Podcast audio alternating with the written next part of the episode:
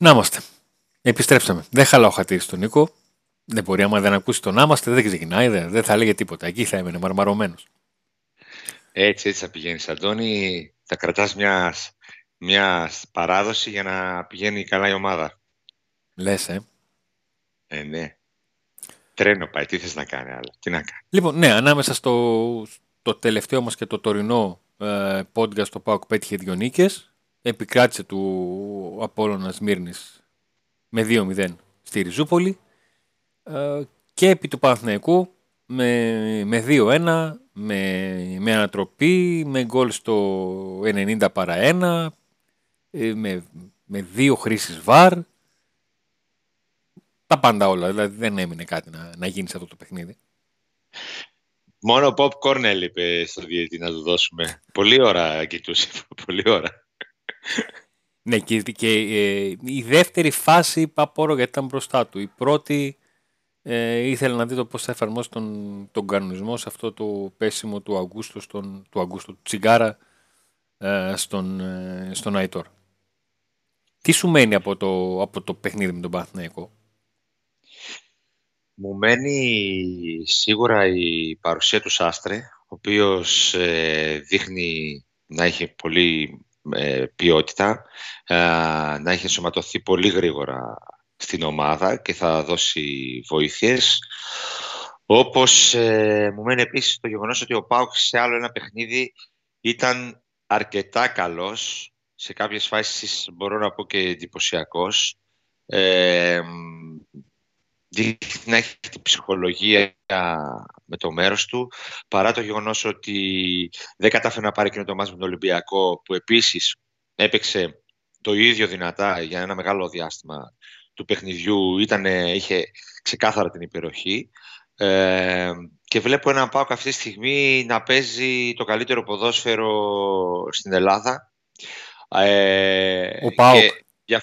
Ο ΠΑΟΚ στην Ελλάδα. Ποιος το παίζει, Ολυμπιακός? Ναι. Όχι, εντάξει, συνέχισε. Να απογοητεύομαι από το επίπεδο του ποδοσφαίρου στην Ελλάδα με αυτό. Αυτό είναι. Είδαμε και το ΠΑΟΚ Ολυμπιακός, όπου υπήρχε για αρκετό μεγάλο διάστημα μόνο ο ΠΑΟΚ στο γήπεδο και γενικά αυτό που μόνο κατάφερε ο Ολυμπιακός ήταν να κρατήσει το σκορ, ας πούμε, με επιτυχία, ειδικά στο δεύτερο. Δεν έβαλε ποτέ δύσκολα τον ΠΑΟΚ. Απλά ο ΠΑΟΚ ήταν το όλο στραβό του ξεκίνημα που ήταν για μεγάλο διάστημα. Δεν ήταν απλά ένα ξεκίνημα, ήταν το πρώτος γύρος. Αδείξει τον εαυτό του, έψαχνε τα πατήματά του και ο Λουτσέσκου με το ρόστερ του και φτάσαμε τώρα εδώ που φτάσαμε στους 9 βαθμούς.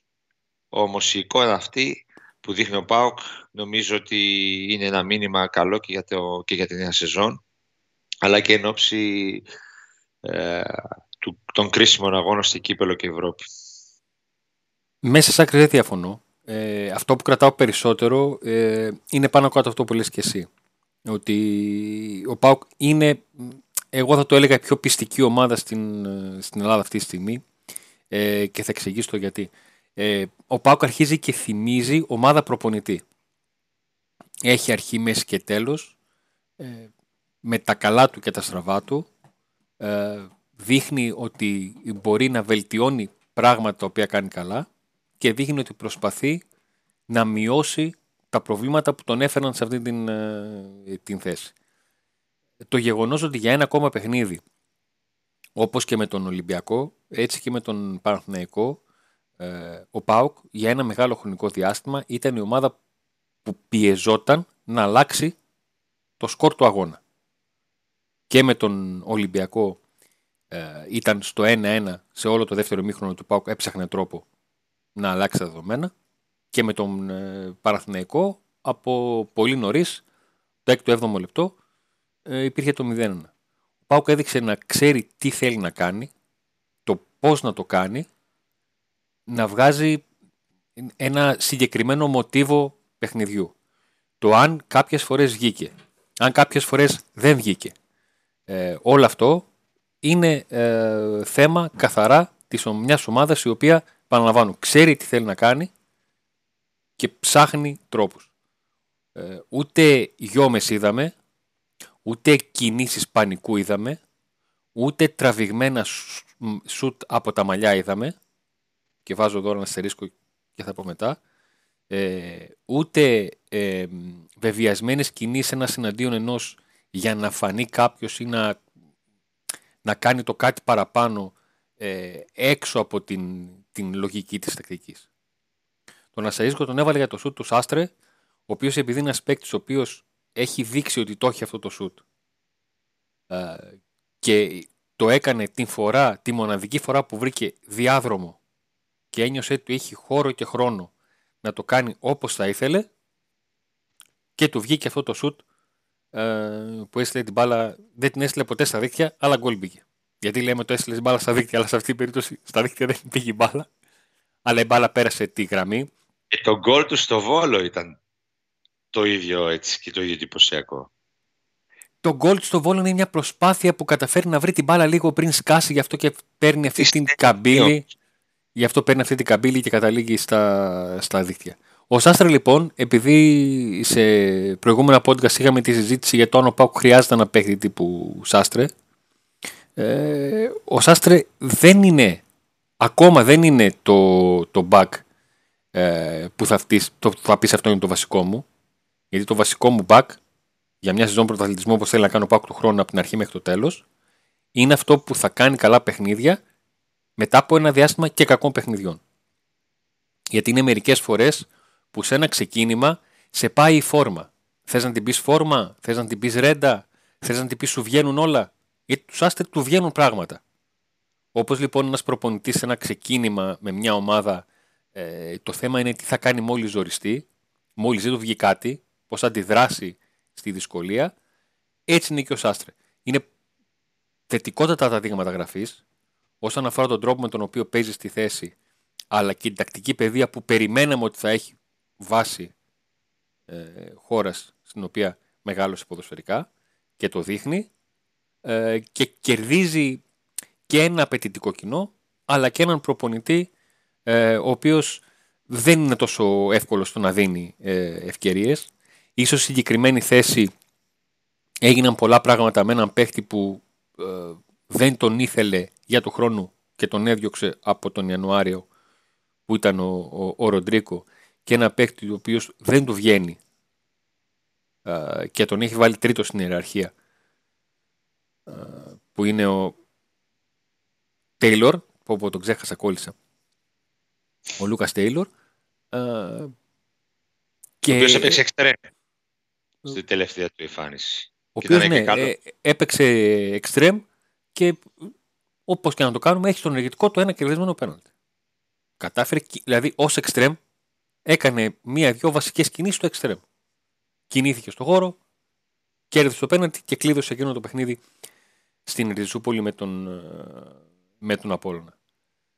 Ο ΠΑΟΚ λοιπόν κέρδισε τον Παναθηναϊκό νωρίτερα, δεν μπόρεσε να κερδίσει τον τελικό που έδινε, τον τελικό στην προσπάθεια του να ξαναφέρει λίγο πάνω κάτω το πρωτάθλημα με τον Ολυμπιακό, και τώρα πηγαίνει στο ΆΚΑ.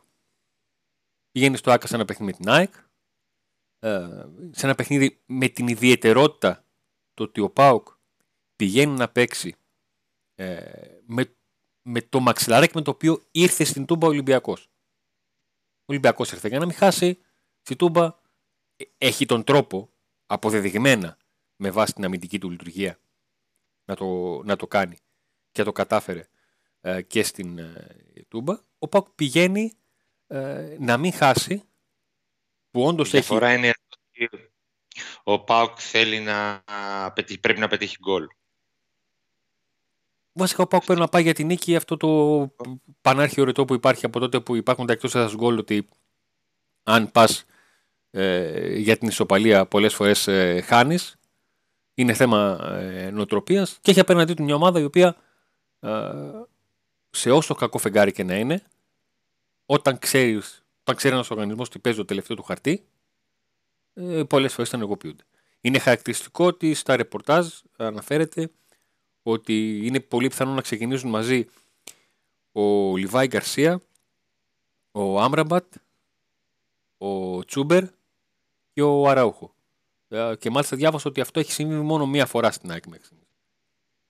για διάφορους λόγους. Πότε έλειπε ο ένας, πότε έλειπε ο άλλος. Πότε ίσως δεν υπήρχε, δεν ήταν και το παιχνίδι τέτοιο που να έκανε τον εκάστοτε προπονητή της ΑΕΚ να τους χρησιμοποιήσει όλους μαζί. Αλλά ένα δείγμα για το πώς θα πορευτεί η ΑΕΚ. Το τι σκεπτικό υπάρχει στον οργανισμό ΑΕΚ. Γιατί η ΑΕΚ ήδη έχει φύγει πολύ πίσω, είναι τρίτης στο πρωτάθλημα. Γιατί η ΑΕΚ θα είναι πιο δύσκολο να αποκλειστεί. Ο ΠΑΟΚ θα μπορέσει να το διαχειριστεί. Εδώ βάζω ένα ερωτηματικό για τη διαχείριση. Θεωρώ ότι η ΑΕΚ έχει φτάσει στο αμήν αυτή τη στιγμή και ένας αποκλεισμός θα φέρει πιο μεγάλους τριγμούς σε ό,τι αφορά σε σχέση με το ΠΑΟΚ. Ναι. Αυτό το λες γιατί έχω την εντύπωση ότι στο μυαλό και των δύο, δεν μπορώ να μπω στο μυαλό σου, έχω αυτή την τηλεπαθητική ικανότητα, είναι ότι, να το πω έτσι λίγο απλά, σε περίπτωση αποκλεισμού της ΑΕΚ είναι πολύ πιθανό να υπάρξει απομάκρυνση προπονητή. Σε περίπτωση αποκλεισμού του ΠΑΟΚ δεν διαφαίνεται κάτι τέτοιο στον ορίζοντα σε καμία των περιπτώσεων. Νομίζω αυτή είναι η βασική διαφορά της πιθανολόγησης επόμενης μέρας των δύο ομάδων, της ΑΕΚ και του ΠΑΟΚ. Έτσι πως έχουν έρθει τα πράγματα. Είναι και μια σειρά, έτσι. Ο ΠΑΟΚ έχει να ιτηθεί από τις 5 Δεκεμβρίου. Υπάρχει ένα μεγάλο διάστημα που δείχνει βελτίωση. Παίρνει αποτελέσματα, παίρνει νίκες, έχει μπροστά του και την Ευρώπη και δείχνει ότι ανεξάρτητα θα γίνει σε ένα μάτς που ναι, θα τον αφήσει εκτός όλων των στόχων, ας πούμε, των φετινών σε ό,τι αφορά τους τίτλους, δείχνει ότι υπάρχει αύριο. Αυτό νομίζω ότι είναι η διαφορά ανάμεσα στις δύο ομάδες. Και επειδή είπα ότι ο ΠΑΟΚ έχει να χάσει από τις 5 Δεκεμβρίου, είναι 12 αγώνες, αν δεν κάνω λάθος, που είναι αίτητος ο ΠΑΟΚ. Ναι, 12 είναι. 12. Ναι. Και δείχνει μια σταθερότητα για την οποία νομίζω ότι σημαντικό ρόλο έχει παίξει η επιστροφή του Ίνγκασον. Και δεν είναι τυχαίο ότι από αυτά 12 μάτς ο Ίνγκασον έχει παίξει τα 11 από τότε που γύρισε. Και ναι, αυτό είναι ένα γεγονός. Παρόλο που ο ΠΑΟΚ πάλι δέχεται γκολ, και με τον Παναθηναϊκό δέχεται γκολ και με τον Ολυμπιακό, δείχνει πιο σοβαρός στην άμυνα και δείχνει πιο συγκεντρωμένη στην άμυνα, θεωρώ, και λόγω του Ίνγκασον, ο οποίος εκτός της εμπειρίας του και της ικανότητές του έχει και ένα πάθος που λίγοι παίχτες του ξένοι έχουν δείξει το πάθος αυτό. Και θεωρώ ότι ήταν πολύ σημαντική η επιστροφή του. Νίκο, και επιτέλους και την επιστροφή του παίχτη που ο Λουτσέσκου τον θεωρούσε νούμερο 1 στην ομάδα του για φέτος το καλοκαίρι, και δεν είναι άλλος από τον Ολιβέιρα. Εγώ για τον Ίγκασον την κακία μου θα την πω. Όχι για τον Ίγκασον, αλλά την κακία μου θα την πω, δεν θα σκάσω. Απλά έχω την εντύπωση ότι ο φετινός Βαρέλα είχε βάλει τόσο χαμηλά τον πύχη που έκανε τον Ίγκασον να κάνει αμέσως διαφορά. Είναι αυτό που συζητούσαμε και τις προάλλες, που στις δυο πρώτες του παρουσίες ο Ζαμπά έκανε δύο πράγματα ως εξτρέμ και αμέσως καταλάβαμε πόσο πολύ λείπει ένα εξτρέμ από τον ΠΑΟΚ. Ακόμα το περιμένουμε βέβαια, αυτό είναι μια άλλη ιστορία. Και νομίζω ότι αυτό συμβαίνει και με τον Ίγκασον. Ότι έρχεται και κάνει σωστές εμφανίσεις, σωστές προσκαλές εμφανίσεις, μετά από ένα διάστημα στο οποίο ο Βαρέλα ήταν μέχρι και απογοητευτικός στο παιχνίδι με τον Ιωνικό, που αν δεν κάνω λάθος ήταν και το τελευταίο του. Έτσι πως ήρθαν τα πράγματα και αγωνιστικά, το ποτήρι ήταν μισογεμάτο.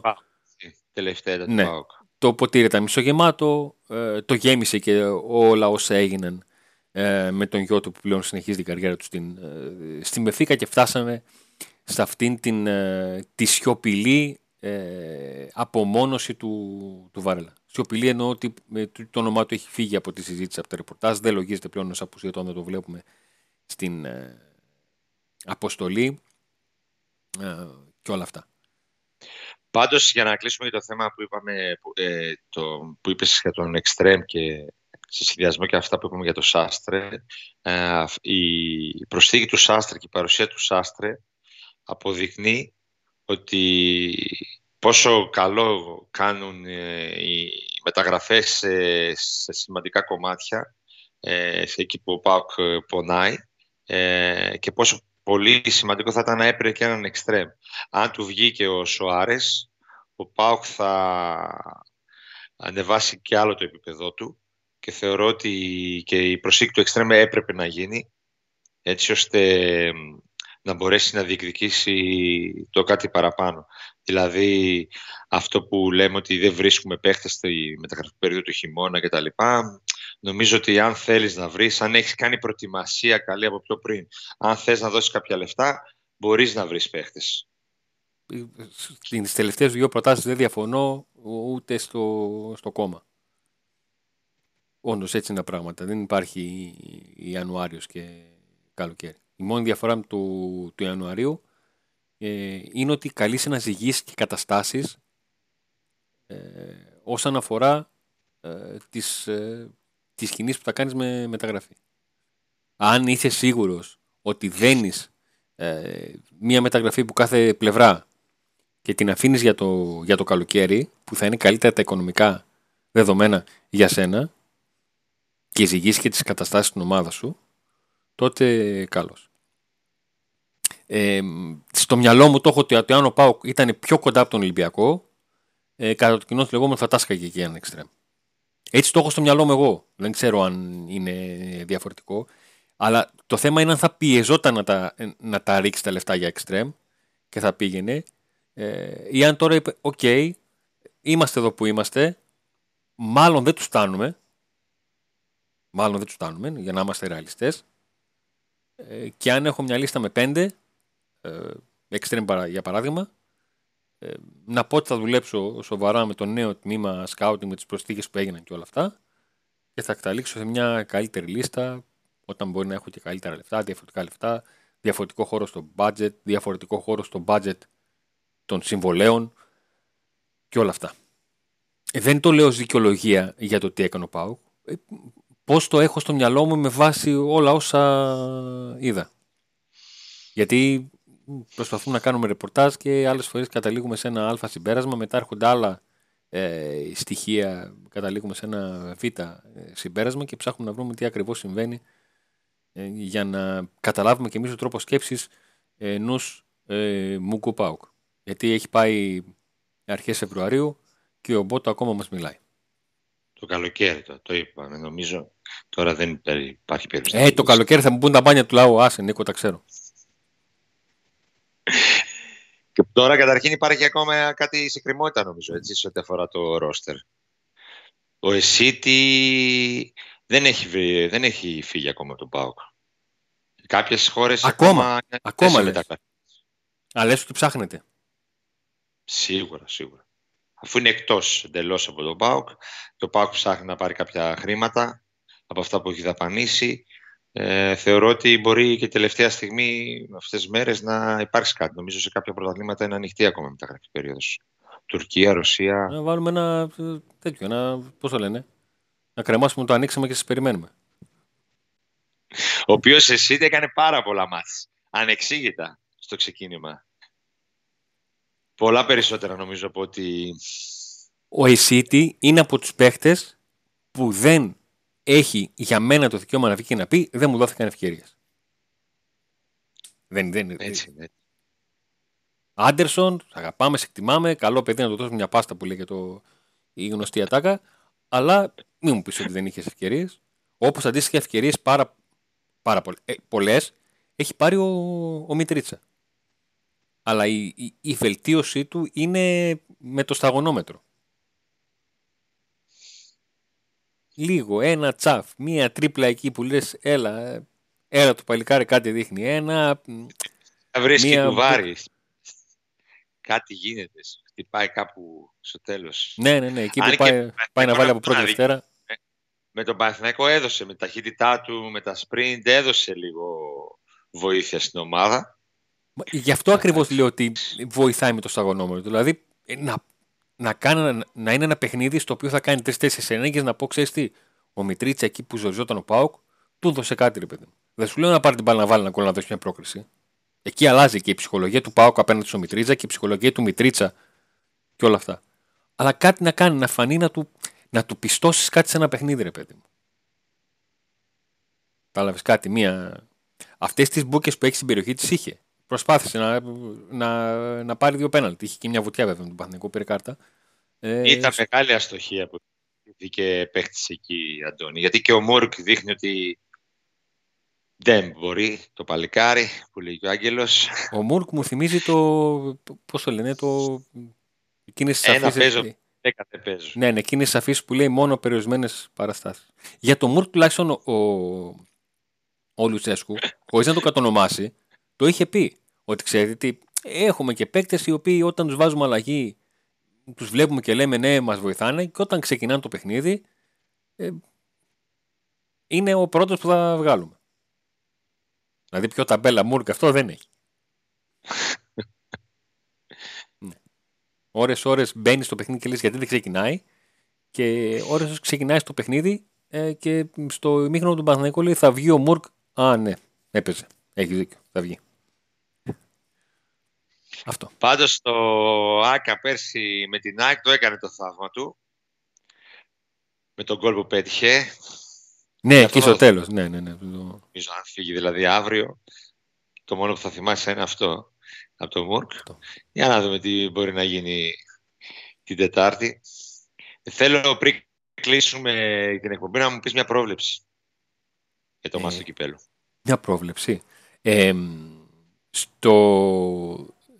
Στην Γκαλενόλτζα που πήγαμε τις προάλλες, στο χορηγό μας από το χώρο της εστίασης, αυτός που καθόταν εξ αριστερών μου ψιθύρισε Αντώνη βλέπω πέναλτι. Αυτό είναι το μόνο που δεν βλέπω με βάση την εικόνα των δύο ομάδων. Δηλαδή πώς αυτό το μάτς θα κάτσει 120-0-0. Θα πρέπει κάποια στιγμή να... Παίζει η διάδα και χάνει το ένα. Παίζει η τριάδα, χάνει τα δύο. Άστο. Εντάξει, τι να κάνεις, συμβαίνουν αυτά. Τι να κάνω. Πώς το βλέπεις τελικά, τι βλέπεις, πρόκληση ΠΑΟΚ? Ναι, εγώ θεωρώ ότι ο ΠΑΟΚ θα βρει τον τρόπο να προκριθεί. Και βλέπω ότι θα κερδίσει κιόλας. Αυτό έχω στο μυαλό μου. Και εγώ αυτό βλέπω, θα κερδίσει ο ΠΑΟΚ. Πρόκληση με νίκη. Ωραία, εντάξει. Με τη Μούτερ θα κάνουμε την επόμενη, κοίταξε, να σου πω κάτι. Καλά περάσαμε στην Γκαλενόλτζα, αλλά θα είναι στο Καρμέλ θα είναι ο καφές της παρηγουριάς μετά, άμα στραβώσει κάτι. Θα είναι ζόρικα τα πράγματα, αλλά ελπίζω να πάνε όλα καλά.